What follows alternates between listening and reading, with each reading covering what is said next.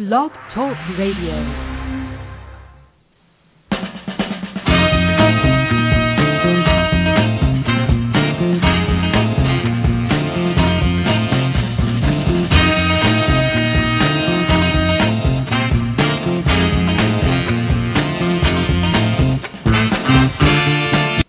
Good morning. This is Gail Sylvia, host of SylviaGlobal.com radio. Thank you so much for being with us today. I am extremely excited, absolutely thrilled to have a very special guest um, to introduce to you. Her name is Jensine Larsen. She is an unstoppable, absolutely energetic, incredible visionary, a social media entrepreneur, and speaker. She is here joining us today as the founder of World Pulse, an action media network that's devoted to bringing women a global voice.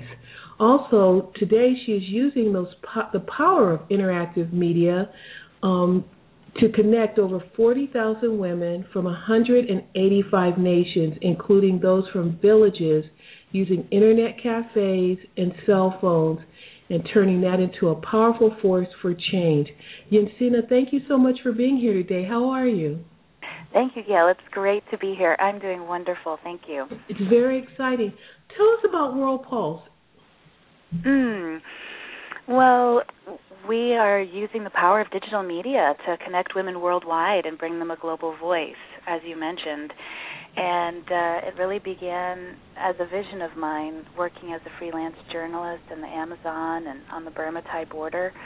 And I met some incredible women leaders who really changed my life. And they kept asking me to be their messenger. And it wasn't long before I realized in my heart and soul that I didn't merely want to be a messenger, but I wanted to create a global media source where they could be their own messengers for the world.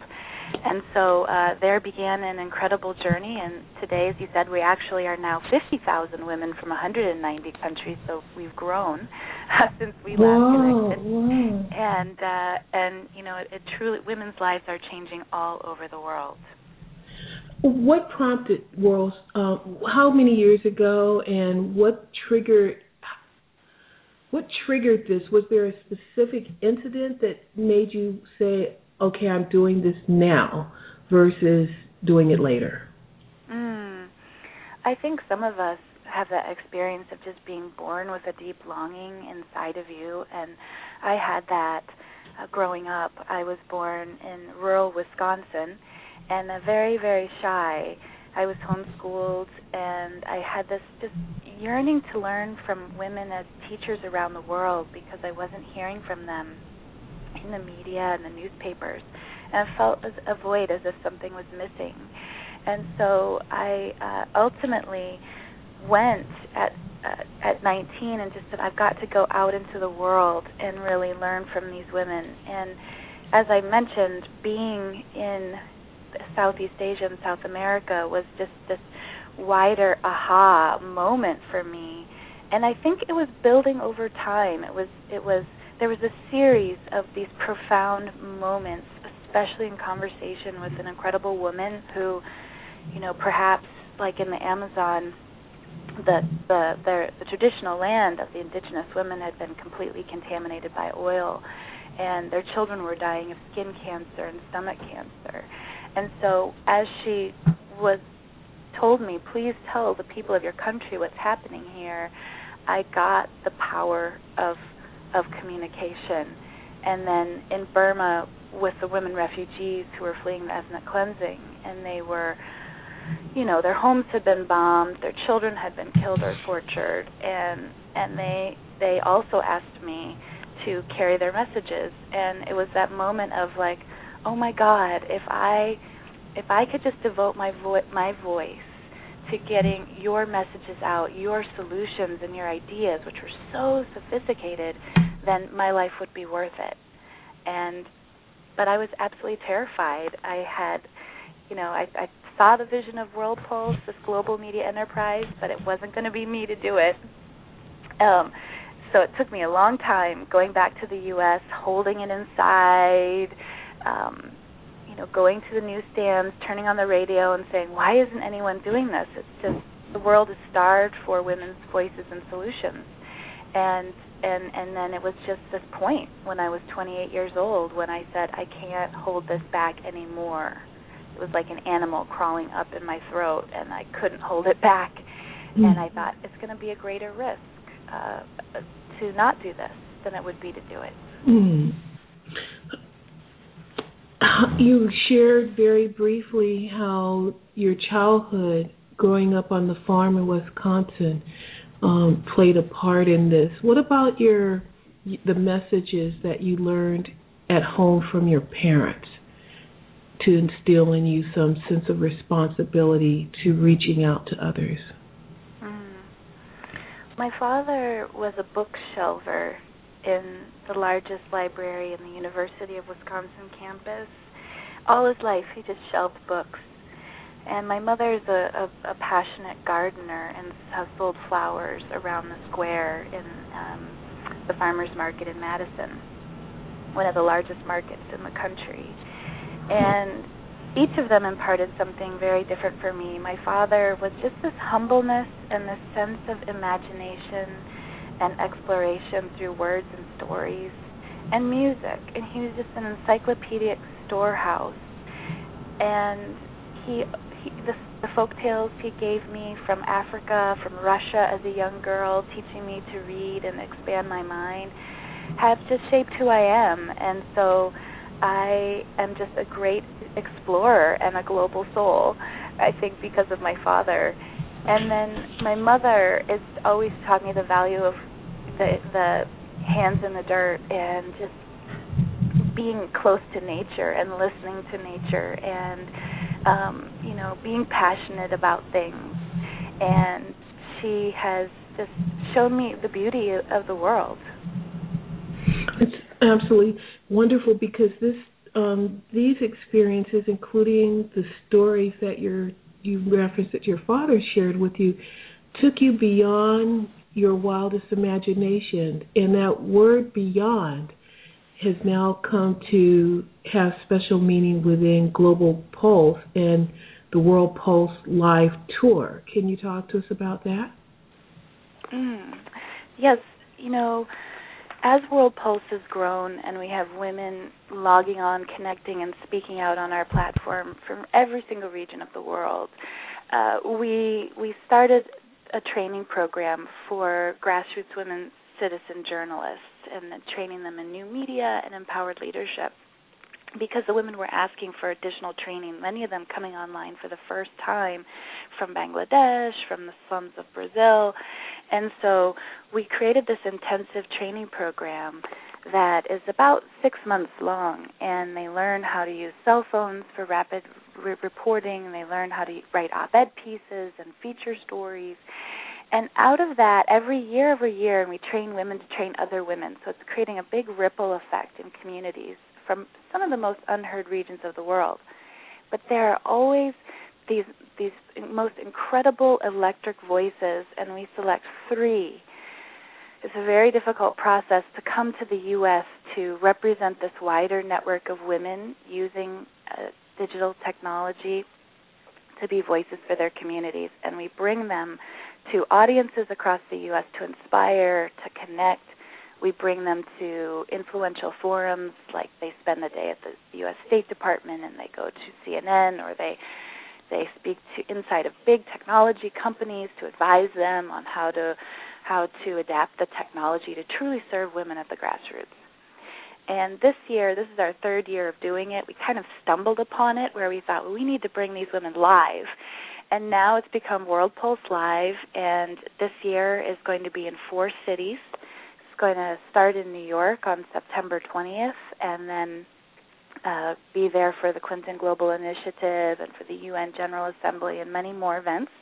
New York University, and then it's coming to Portland, Oregon, which is our home base, and um, we have a deep roots there with our community. And then we're going to go to Washington D.C which is always the highlight for the women, and then Atlanta. So that's where we're going to have our finale. The women who are coming are unbelievable. They're from the Congo, from Syria, and from from India, and of course have each unique stories. What's the selection process? Mm, it's agonizing. so, so it, it really begins with our training program where we have mm, 600 plus women from around the world who apply, and then we employ listeners. So, for those of you who are out there listening to this show, it's a way that you can connect directly to these incredible women leaders and uh, read their posts, comment, help every single woman feel heard. And then we work with our listeners and with our staff to select the 30 who will go on for the rigorous training. And then in that process, each woman gets a mentor, an, an ed- editorial mentor, and a vision mentor. And again, for those of you who are listening out there, it's another way that if you want to give back and really help a woman catalyze her voice and her life journey, it's an opportunity to participate. And those, the mentors and our staff, we work together and we select the final six for who we feel are really speaking to the pulse of current events, who are really um, ready for this kind of tour and to represent all of the women of our network. Then we do interviews, and and and I'm dialing our team. We're dialing into Nigeria and the Congo. We're braving all kinds of crazy internet connections and phone connections to to to, to deeply talk to them. And there's a whole other uh, another set of questions we ask and process, and then uh, we select three to come. And usually there's a lot of screams and a lot of dancing and a lot of joy um, from from the women who are selected because you it's really a dream come true to come to the U.S. It's amazing. I want to back up though for a minute, Jensine, because um, there's something I feel that is very valuable um, that I want to make sure we capture here in your your story, your experience. How did you actually implement? What you know, the day that you implemented, and what were what was that? You know, those first what were those first few steps, and then how did you make the quantum leap from just a few women to thousands of women? Mm. Well, and how did you fund it? Okay, great. Yeah, it it it was you know, in the beginning, fueled by pure passion and vision. And I always tell everyone if you have a dream, the first thing to do that worked for me is just to start speaking your vision. And if you get people responding to you saying, "Oh my God, I I want to help with that. I how what can I do?" You get you're getting a green light signal and to continue and that's what I got. And I didn't know how to do it. I had no idea. As I mentioned, I had no experience. I had no financial resources. My we grew up on food stamps, so I couldn't ask my family, and I had no experience in media and technology. So I built, assembled a pro bono team for the first few years, and we began to work on creating a prototype. And that's what I always say is the, is the next good step is create a prototype so people know you're serious. Nobody was taking me serious when I was 28 and no experience. They they thought that's nice, kind of pat me on the head, uh, you know. Sure, you can connect women all over the world. and uh and then on top of that, my first piece of the vision was a print magazine, which is very complex and technically sophisticated. So I began with a print magazine and there's a whole industry learning curve I had to just throw myself into. And the, uh, we did a prototype. The the print magazine got out on newsstands across North America, and the the newsstand sales were higher, two to three times higher than most new magazines on the newsstand. And we were nominated for uh, an independent press award for best global publication. And all of this you know green lights kept happening. But um in terms of raising the funds for it uh, again i was a complete novice. So i started by asking friends and family and gathered maybe you know a couple thousand. And then the people that i babysat for uh that family gave me my first five thousand dollars so i could move into the brochure phase as i call it before i even had a magazine. And then um and then I started going out onto women's living rooms in Portland, and women would ask me to to speak, and I would come and and they would cry and they would write me checks and I didn't have anything but a brochure. So I raised my first $400,000 from mostly 50 and $100 checks in women's living rooms. It took a couple of years and I started in Portland and then it grew to Colorado and then it grew to to California and then it grew to New York and then it grew to Canada. It just kept growing and then over time, just the confidence of our of our support, our long-term supporters, uh, started giving more and more. And today we have a, a, a mix of foundations and um, large philanthropists, and we have um, business business partnerships as well. Is this your full-time work? Oh yes, yes, it is. And how large is your staff? Our staff is is 10, 10 people, mostly based here in Portland.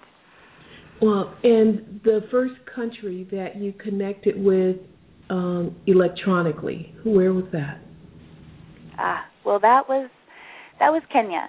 What, what the, the second phase of our evolution was moving into the interactive web, and it, that was a that was an interesting transition because I saw that the future was not in print and we had to move into interactive web. It would give more women the opportunity to speak for themselves and so we launched our beta site and we we had people thought we were crazy we had no idea what we were doing and women's voices started popping on from all over the world and i'll never forget in kenya uh, it was right after the massive election violence that had happened there late 2007 early 2008 and um we I met one of the one of my deepest friends who's I'm still close to to this day. And she came on using her cell phone from rural Kenya and my team was like Jensine you have to you have to see this. And a woman had written hello hello is anybody there? Please tell me that I'm not lost and so we responded to her as we did and said tell us your story and it just poured out of her that she was HIV positive. She had been almost dead the year before, and she had five children, and she was caregiving for 17 other women who were almost dead of AIDS. And she had a burning desire to live, and she wanted to be connected to the world. And uh, as as as we grew with her, and she started to connect with the community that was building, and she met alliances, and she eventually started becoming a, a citizen journalist with the election violence around her, talking about the bullets, the gunfire around her home, the burnings in her community, the, the the children whose families had been killed that were coming to her door, and then introducing all the women of her community to World Pulse and training them through just a, a laptop in her kitchen there's a line out her door. And soon enough, she got a scholarship to become an AIDS caregiver and a trainer. She got a, selected to be, go international as a rural woman with HIV/AIDS to major AIDS conferences in Canada and Mexico. And I mean, it's just it's just unbelievable all the things. And today she's traveled around the world and stayed in seven or eight different countries in major women's conferences because now she's a voice and nobody knew her name. Nobody knew who she was before. And she supports me. Like she'll Skype me late at night when I'm working, being uh, burning the midnight oil as an entrepreneur, and she'll Skype me and say, "Jensine, you have to zoom off to bed. Go to bed. Don't worry. I've got the flame. I'm carrying the flame, the flame, for you." I got the flame. Oh, this is so um I don't know, it brings such joy to my heart, um, in Jensine, to to hear how you followed the light of your own passion and how you've been able to light these flames in the hearts of so many women in really such a very short period of time, and to make a difference in a way that um, you know that is so desperately needed and to bring that message of hope and encouragement and tenacity, you know, and, and the the courage that's reflected in the hearts of so many women, of all of us, you know, around the world. How did you make the connections with the other 140 countries? it just grew, and it grew several ways. One was word of mouth. The first women that came on, usually there's a couple of transformative things that happen. One is a, a, a extreme breakthrough in self confidence because you're feeling heard. Women, people are women and men are commenting on your what you've written from all over the world, and for some women, it's the first time it's ever happened in their lives and they want to share it with their communities. So women go out and train other women how to use the internet and how to access Pulse and to speak out. And uh, the other way is that we do it through our partners. We are a communication network. We're a connective tissue. So we partner with about 40 other women's empowerment organizations around the world, and they have uh, promoted World Pulse to their network of grassroots women as a resource, as here's a place where you can be heard and you can be connected, and uh, and so that's how we we grew. But it, if anyone who's built an online community knows, it is you if you experience a bell curve and it's slow, you know, it's one person per day for a long time until you hit a tipping point. And what and, was your tipping point? Well, I think the tipping point was when we started the training program and we began to offer we started to offer real all of these different val- value for women. There was of course the connections which was great, but once we offered the training program and then we began we had enough content that we could start channeling that content to other media outlets like the CNNs and the Huffington Posts and the Reuters as we started to offer those kind of bigger opportunities and um, and also we started campaigns on the issues that the women of our community care about, like ending violence against women or digital access, and rallying the collective voice of our community and delivering their testimonies to the White House and to the United Nations. That's when we started to hit that tipping point and, and um, had started to experience exponential growth. And today our numbers are doubling just uh, from this year over last year, we're experiencing double to triple of, of growth for uh, web traffic, and most of that traffic is coming from South Asia, from India, Bangladesh area, Pakistan, and also Africa. So here's a very important question. How does our audience connect with your audience? How do we connect with these women and hear their voices? Mm, I love that question. And so there are several ways. I mean, first of all, you can go to worldpulse.com and you can start to just get on the pulse and read women's stories. And you can get um, lost, like in a book of poetry and stories. And it depends. You can do it for for three minutes. You can do it for hours, whatever you want to do, and uh, deeply listen. I do it before I wake up in the morning, before I drink my coffee in the morning, before I go to bed at night, because I love just hearing what's on women's hearts and minds. So you go to worldpulse.com, you can uh, click on Pulse Wire, which is the interactive community component, and the Voices Rising section is where you'll see voices coming up minute to minute. You'll see some in French, you'll see some in Arabic, you'll see some Spanish, and you can just use the translate button to English, if that's your native tongue, and just read from there. And then the next step is commenting. If you're so moved, if you're inspired, just to leave a, a comment and say, you know, I, I way to go, I believe in you, I think you can achieve your dream, or I relate to you in some way. And that can change a woman's life. This is absolutely wonderful. Absolutely wonderful. What would be the um, closing word of encouragement or message that you'd like to leave our audience today? Mm. Well, uh, I would leave with with with with my with the vision that we have, and and that is that we are living into and creating a world where no woman feels alone or unheard, and every single woman believes in the power of your of our own voice. And I see uh, that we can become millions and millions of women connected, leading change in every region of the world, just at the touch of a button, and be there for each other. And that can overturn dictatorships. It can transform economies. It can create a world where our men and boys are also free and liberated. So I, I encourage everyone, um, this is your vision, in your voice. Even if you're living in a suburb in Chicago, you have something to offer, and the women around the world are seeking your sistership and your support. So it's a two way thing. It's not about us helping these women, it's not about charity. By uh, by sharing your voice and connecting, you are going to get every bit as much about uh, in it for your own life and transform your own life through this process. Absolutely, um, a pleasure to meet you. What is this is is my closing question, and that is, what is your vision for World Pulse from this day forward? Mm.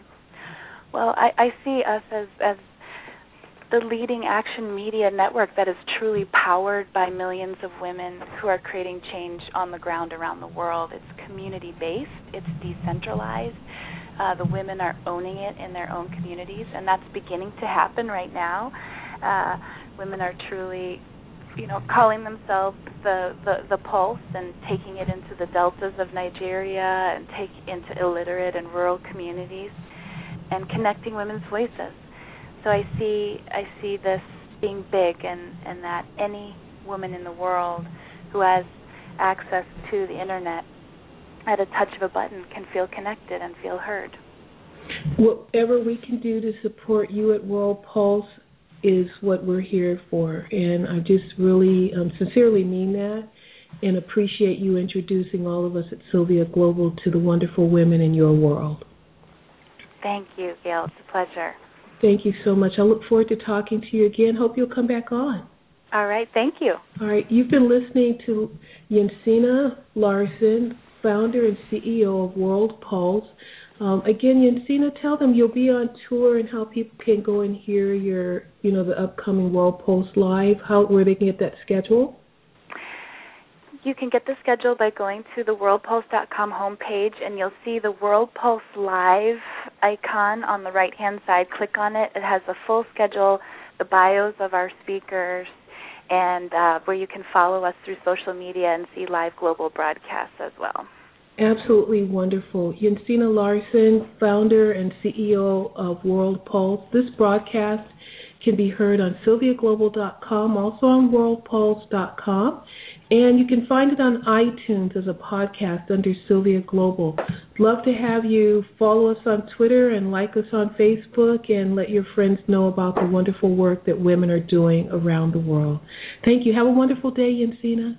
Thank you. You too, okay. Gail. Bye. Talk to you soon.